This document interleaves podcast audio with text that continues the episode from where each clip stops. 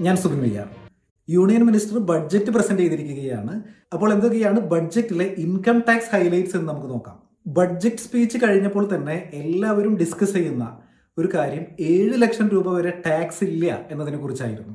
എന്താണ് അതിന്റെ സത്യാവസ്ഥ? എല്ലാവരും ജനറലി വിചാരിച്ചിരിക്കുന്നത് ഏഴ് ലക്ഷം രൂപ വരെ ടാക്സ് ഇല്ല എന്നാണ്. പക്ഷേ അത്ര സിമ്പിൾ ആയിട്ടല്ല കാര്യങ്ങൾ പ്ലേസ് ചെയ്തിരിക്കുന്നത്. പുതിയ ടാക്സ് റെജീം ഒപ്റ്റ് ചെയ്യുന്ന ആളുകൾക്ക് മാത്രമാണ് ഈ ഏഴ് ലക്ഷം രൂപ വരെയുള്ള എക്സംഷൻ ലഭിക്കുന്നത്. ടാക്സ് റേറ്റുകളും സ്ലാബുകളും മാറിയിരിക്കുന്നതും പുതിയ ടാക്സ് റെജീമിൽ മാത്രമാണ്. പഴയ ടാക്സ് റെജീം ഒപ്റ്റ് ചെയ്യുന്ന ആളുകൾക്കോ അല്ലെങ്കിൽ പഴയ ടാക്സ് റെജീമിൽ കണ്ടിന്യൂ ചെയ്യാൻ ആഗ്രഹിക്കുന്ന ആളുകൾക്കോ യാതൊരു മാറ്റവും ബഡ്ജറ്റിൽ കൊണ്ടുവന്നിട്ടില്ല. കാര്യങ്ങൾ കുറച്ചുകൂടി സിമ്പിൾ ആയിട്ട് പറയുകയാണെന്നുണ്ടെങ്കിൽ എന്താണ് ബഡ്ജറ്റിൽ സംഭവിച്ചത് എന്ന് നമുക്ക് നോക്കാം. രണ്ടു വർഷം മുമ്പ് ഗവൺമെന്റ് കൊട്ടിഘോഷിച്ചു കൊണ്ടുവന്ന ഒരു സംഭവമായിരുന്നു പുതിയ ടാക്സ് റെജീം. പക്ഷേ അത് വളരെ കുറച്ച് ആളുകൾ മാത്രമാണ് ഒപ്റ്റ് ചെയ്തിട്ടുണ്ടായിരുന്നത്. ഈ പുതിയ ടാക്സ് റെജീം ടാക്സേഷൻ സിസ്റ്റത്തിനെ തന്നെ വളരെ കോംപ്ലിക്കേറ്റഡ് ആക്കി അതുകൊണ്ട് അത് വിഡ്രോ ചെയ്യണം എന്ന് വരെ പല സ്ഥലങ്ങളിൽ നിന്നും വരെ ആവശ്യമുയർന്നിട്ടുണ്ടായിരുന്നു. അപ്പോൾ എല്ലാവരാലും പഴി കേട്ട ഈ പുതിയ ടാക്സ് റെജീം ഒന്ന് ബൂസ്റ്റപ്പ് ചെയ്യാൻ വേണ്ടി ഗവൺമെന്റ് ഒരു കാര്യം ചെയ്തത് പുതിയ ടാക്സ് റെജീം വളരെ അട്രാക്റ്റീവ് ആക്കി മാറ്റി. അതായത് നിങ്ങൾ പുതിയ ടാക്സ് റെജീം എടുക്കൂ. അവിടെ ഏഴ് ലക്ഷം രൂപ വരെ ടാക്സ് ഇല്ല.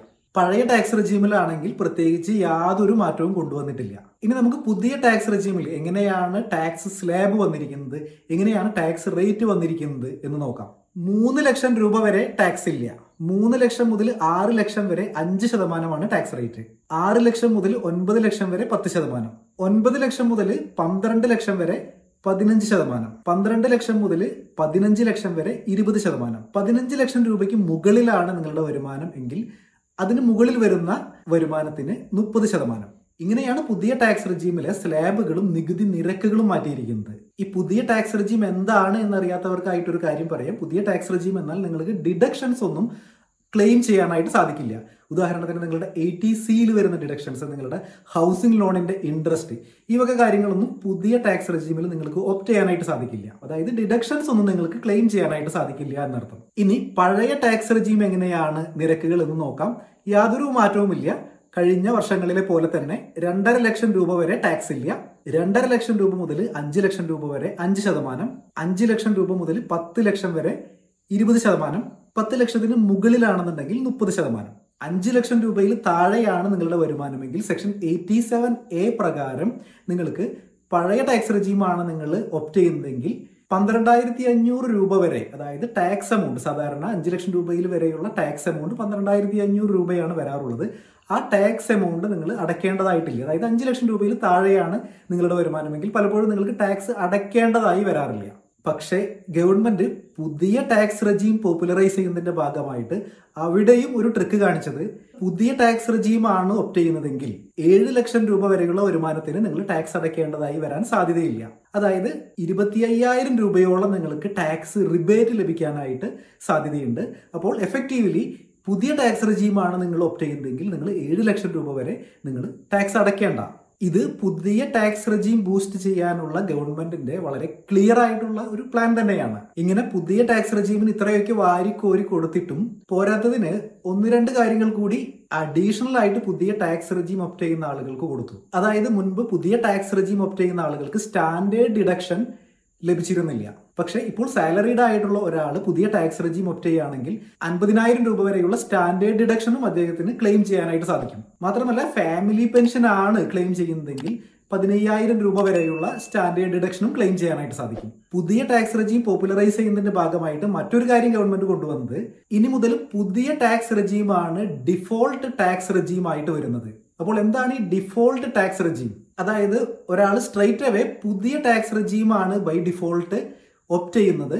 ഇനി നിങ്ങൾക്ക് പഴയ ടാക്സ് റെജീം ഒപ്റ്റ് ചെയ്യണം എന്നുണ്ടെങ്കിൽ നിങ്ങൾ ഒരു ഡിക്ലറേഷൻ ഫോം ഫയൽ ചെയ്യേണ്ടതായിട്ടുണ്ട്. മുൻ വർഷങ്ങളിൽ ഇത് നേരെ തിരിച്ചായിരുന്നു. അതായത് നിങ്ങൾ പുതിയ ടാക്സ് റെജീം ഒപ്റ്റ് ചെയ്യാനാണ് ഒരു ഡിക്ലറേഷൻ ഫയൽ ചെയ്യേണ്ടതായിട്ടുണ്ടായിരുന്നത്. ഇനി അത് മാത്രമല്ല നിങ്ങൾ ഡ്യൂ ഡേറ്റിന് ശേഷമാണ് റിട്ടേൺ ഫയൽ ചെയ്യുന്നതെങ്കിൽ നിങ്ങൾക്ക് പഴയ ടാക്സ് റെജീം ഒപ്റ്റ് ചെയ്യാനായിട്ട് സാധിക്കില്ല. പുതിയ ടാക്സ് റെജീമിൽ മാത്രമേ നിങ്ങൾക്ക് പോകാനായിട്ട് സാധിക്കുകയുള്ളൂ. ഇനി അടുത്ത ഒരു മാറ്റർ വരുന്നത് നിങ്ങൾക്ക് ബിസിനസ് ഇൻകം ഉണ്ട് എങ്കിൽ അതായത് നിങ്ങൾ ഐ ടി ആർ ത്രീ അല്ലെങ്കിൽ ഐ ടി ആർ ഫോർ ആണ് ഫയൽ ചെയ്യുന്നതെങ്കിൽ നിങ്ങൾ ഈ പുതിയ ടാക്സ് റെജീമും പഴയ ടാക്സ് റെജീമും തമ്മിൽ ഇന്റർചേഞ്ച് ചെയ്യാനായിട്ട് ചില റെസ്ട്രിക്ഷൻ ഉണ്ട്.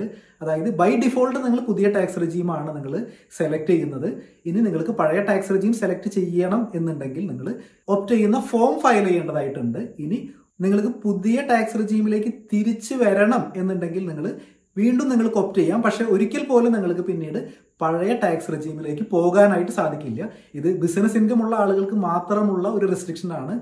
നിങ്ങളുടെ ഇൻകം സാലറി അല്ലെങ്കിൽ ക്യാപിറ്റൽ ഗെയിൻ മാത്രമാണെന്നുണ്ടെങ്കിൽ നിങ്ങൾക്ക് എല്ലാ വർഷവും ഇത് ഇന്റർചേഞ്ച് ചെയ്തുകൊണ്ട് ഏതാണോ നിങ്ങൾക്ക് കൂടുതൽ ബെനിഫിഷ്യൽ ആയിട്ടുള്ളത് ആ ഒരു ടാക്സ് റെജീം നിങ്ങൾക്ക് ഒപ്റ്റ് ചെയ്യാനായിട്ട് സാധിക്കും. അപ്പോൾ ഇതാണ് ഡിഫോൾട്ടായിട്ട് പുതിയ ടാക്സ് റെജീം ആണ് വരുന്നത് എന്നതുകൊണ്ട് ഉദ്ദേശിക്കുന്നത്. അപ്പോൾ മേജർ ആയിട്ടുള്ള ഒരു ചേഞ്ച് എന്ന് പറയുന്നത് ഈ പുതിയ ടാക്സ് റെജീമിന് കൊടുത്തിട്ടുള്ള ഒരു അധിക ഇമ്പോർട്ടൻസ് ആണ്.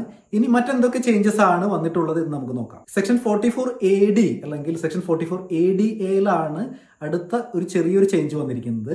പലർക്കും അറിയാവുന്നതാണ് പ്രിസംറ്റീവ് ടാക്സേഷൻ ആണ് നിങ്ങൾ ഒരു ബിസിനസ് ചെയ്യുകയാണെന്നുണ്ടെങ്കിൽ രണ്ട് കോടി വരെയുള്ള ടേൺ ഓവർ ആണ് നിങ്ങൾക്കുള്ളതെങ്കിൽ നിങ്ങൾക്ക് പ്രിസംറ്റീവ് ടാക്സേഷൻ അതായത് എട്ട് ശതമാനം അല്ലെങ്കിൽ ആറ് ശതമാനമാണ് നിങ്ങളുടെ വരുമാനം എന്ന് കാണിച്ചുകൊണ്ട് നിങ്ങൾക്ക് ഇൻകം ടാക്സ് റിട്ടേൺ ഫയൽ ചെയ്യാനായിട്ട് സാധിക്കും. അതുപോലെ തന്നെ നിങ്ങൾ സ്പെസിഫൈഡ് പ്രൊഫഷൻ ആണെന്നുണ്ടെങ്കിൽ നിങ്ങളുടെ അൻപത് ലക്ഷം രൂപ വരെയുള്ള വരുമാനത്തിന് ഫോർട്ടി ഫോർ എ ഡി എയിൽ നിങ്ങൾക്ക് റിട്ടേൺ ഫയൽ ചെയ്യാനായിട്ട് സാധിക്കുമായിരുന്നു. അപ്പോൾ ഈ ഫോർട്ടി ഫോർ എ ഡി അല്ലെങ്കിൽ ഫോർട്ടി ഫോർ എ ഡി എയുടെ ലിമിറ്റ് ഗവൺമെന്റ് എൻഹാൻസ് ചെയ്തിട്ടുണ്ട്. ഫോർട്ടി ഫോർ എ ഡിയുടെ ലിമിറ്റ് മൂന്ന് കോടി വരെ എൻഹാൻസ് ചെയ്തിട്ടുണ്ട്.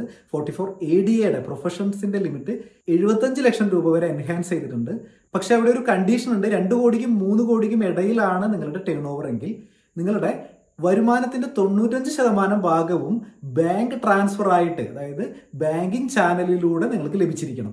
അതുപോലെ തന്നെ നിങ്ങൾക്ക് അൻപത് ലക്ഷത്തിനും എഴുപത്തഞ്ച് ലക്ഷത്തിനും ഇടയിലാണ് നിങ്ങളുടെ പ്രൊഫഷണൽ റെസീറ്റ്സ് എന്നുണ്ടെങ്കിൽ തൊണ്ണൂറ്റഞ്ച് ശതമാനം വരുമാനവും നിങ്ങൾക്ക് ബാങ്കിങ് ചാനലിലൂടെ ലഭിച്ചിരിക്കും. അതായത് നിങ്ങളുടെ ക്യാഷ് റെസീറ്റ്സ് അഞ്ച് ശതമാനത്തിൽ കൂടാനായിട്ട് പാടില്ല എന്നർത്ഥം. അങ്ങനെയാണെങ്കിൽ മാത്രമാണ് ഈ എക്സ്റ്റെൻഡ് ചെയ്തിട്ടുള്ള എഴുപത്തഞ്ച് ലക്ഷം അല്ലെങ്കിൽ മൂന്ന് കോടി വരെയുള്ള ലിമിറ്റിൽ നിന്നുകൊണ്ട് നിങ്ങൾക്ക് ഫോർട്ടി ഫോർ എ ഡി അല്ലെങ്കിൽ ഫോർട്ടി ഫോർ എ ഡിയെ ഓപ്റ്റ് ചെയ്യാനായിട്ട് സാധിക്കുകയുള്ളൂ. ഇതല്ലെങ്കിൽ നിങ്ങൾ സാധാരണ റൂട്ടായിട്ടുള്ള I T R three form തന്നെ ഫയൽ ചെയ്യേണ്ടതായിട്ടുണ്ട്. മറ്റൊരു കാര്യമുള്ളത് ലീവ് എൻകാഷ്മെന്റിന്റെ ലിമിറ്റ് മൂന്ന് ലക്ഷം രൂപയിൽ നിന്നും ഇരുപത്തഞ്ച് ലക്ഷം രൂപയായിട്ട് വർദ്ധിപ്പിച്ചു എന്നുള്ളതാണ്. ഒരു വലിയൊരു ഹൈക്കാണ് കൊണ്ടുവന്നിരിക്കുന്നത് നോൺ ഗവൺമെന്റ് എംപ്ലോയീസിന്റെ കാര്യത്തിൽ പലപ്പോഴും റിട്ടയർമെന്റുമായി ബന്ധപ്പെട്ട് ലീവ് എൻകാഷ്മെന്റ് വരുമ്പോൾ സേ ടെൻ ലാക്സ് റുപ്പീസ് ആണ് ലീവ് എൻകാഷ്മെന്റ് എന്നുണ്ടെങ്കിൽ ഇതുവരെ മൂന്ന് ലക്ഷം രൂപയ്ക്ക് വരെ മാത്രമാണ് എക്സംഷൻ ഉണ്ടായിരുന്നത്. അപ്പോൾ ഇനി മുതൽ ഇരുപത്തഞ്ച് ലക്ഷം രൂപ വരെ ലീവ് എൻകാഷ്മെന്റ് എക്സംപ്റ്റഡ് ആണ്.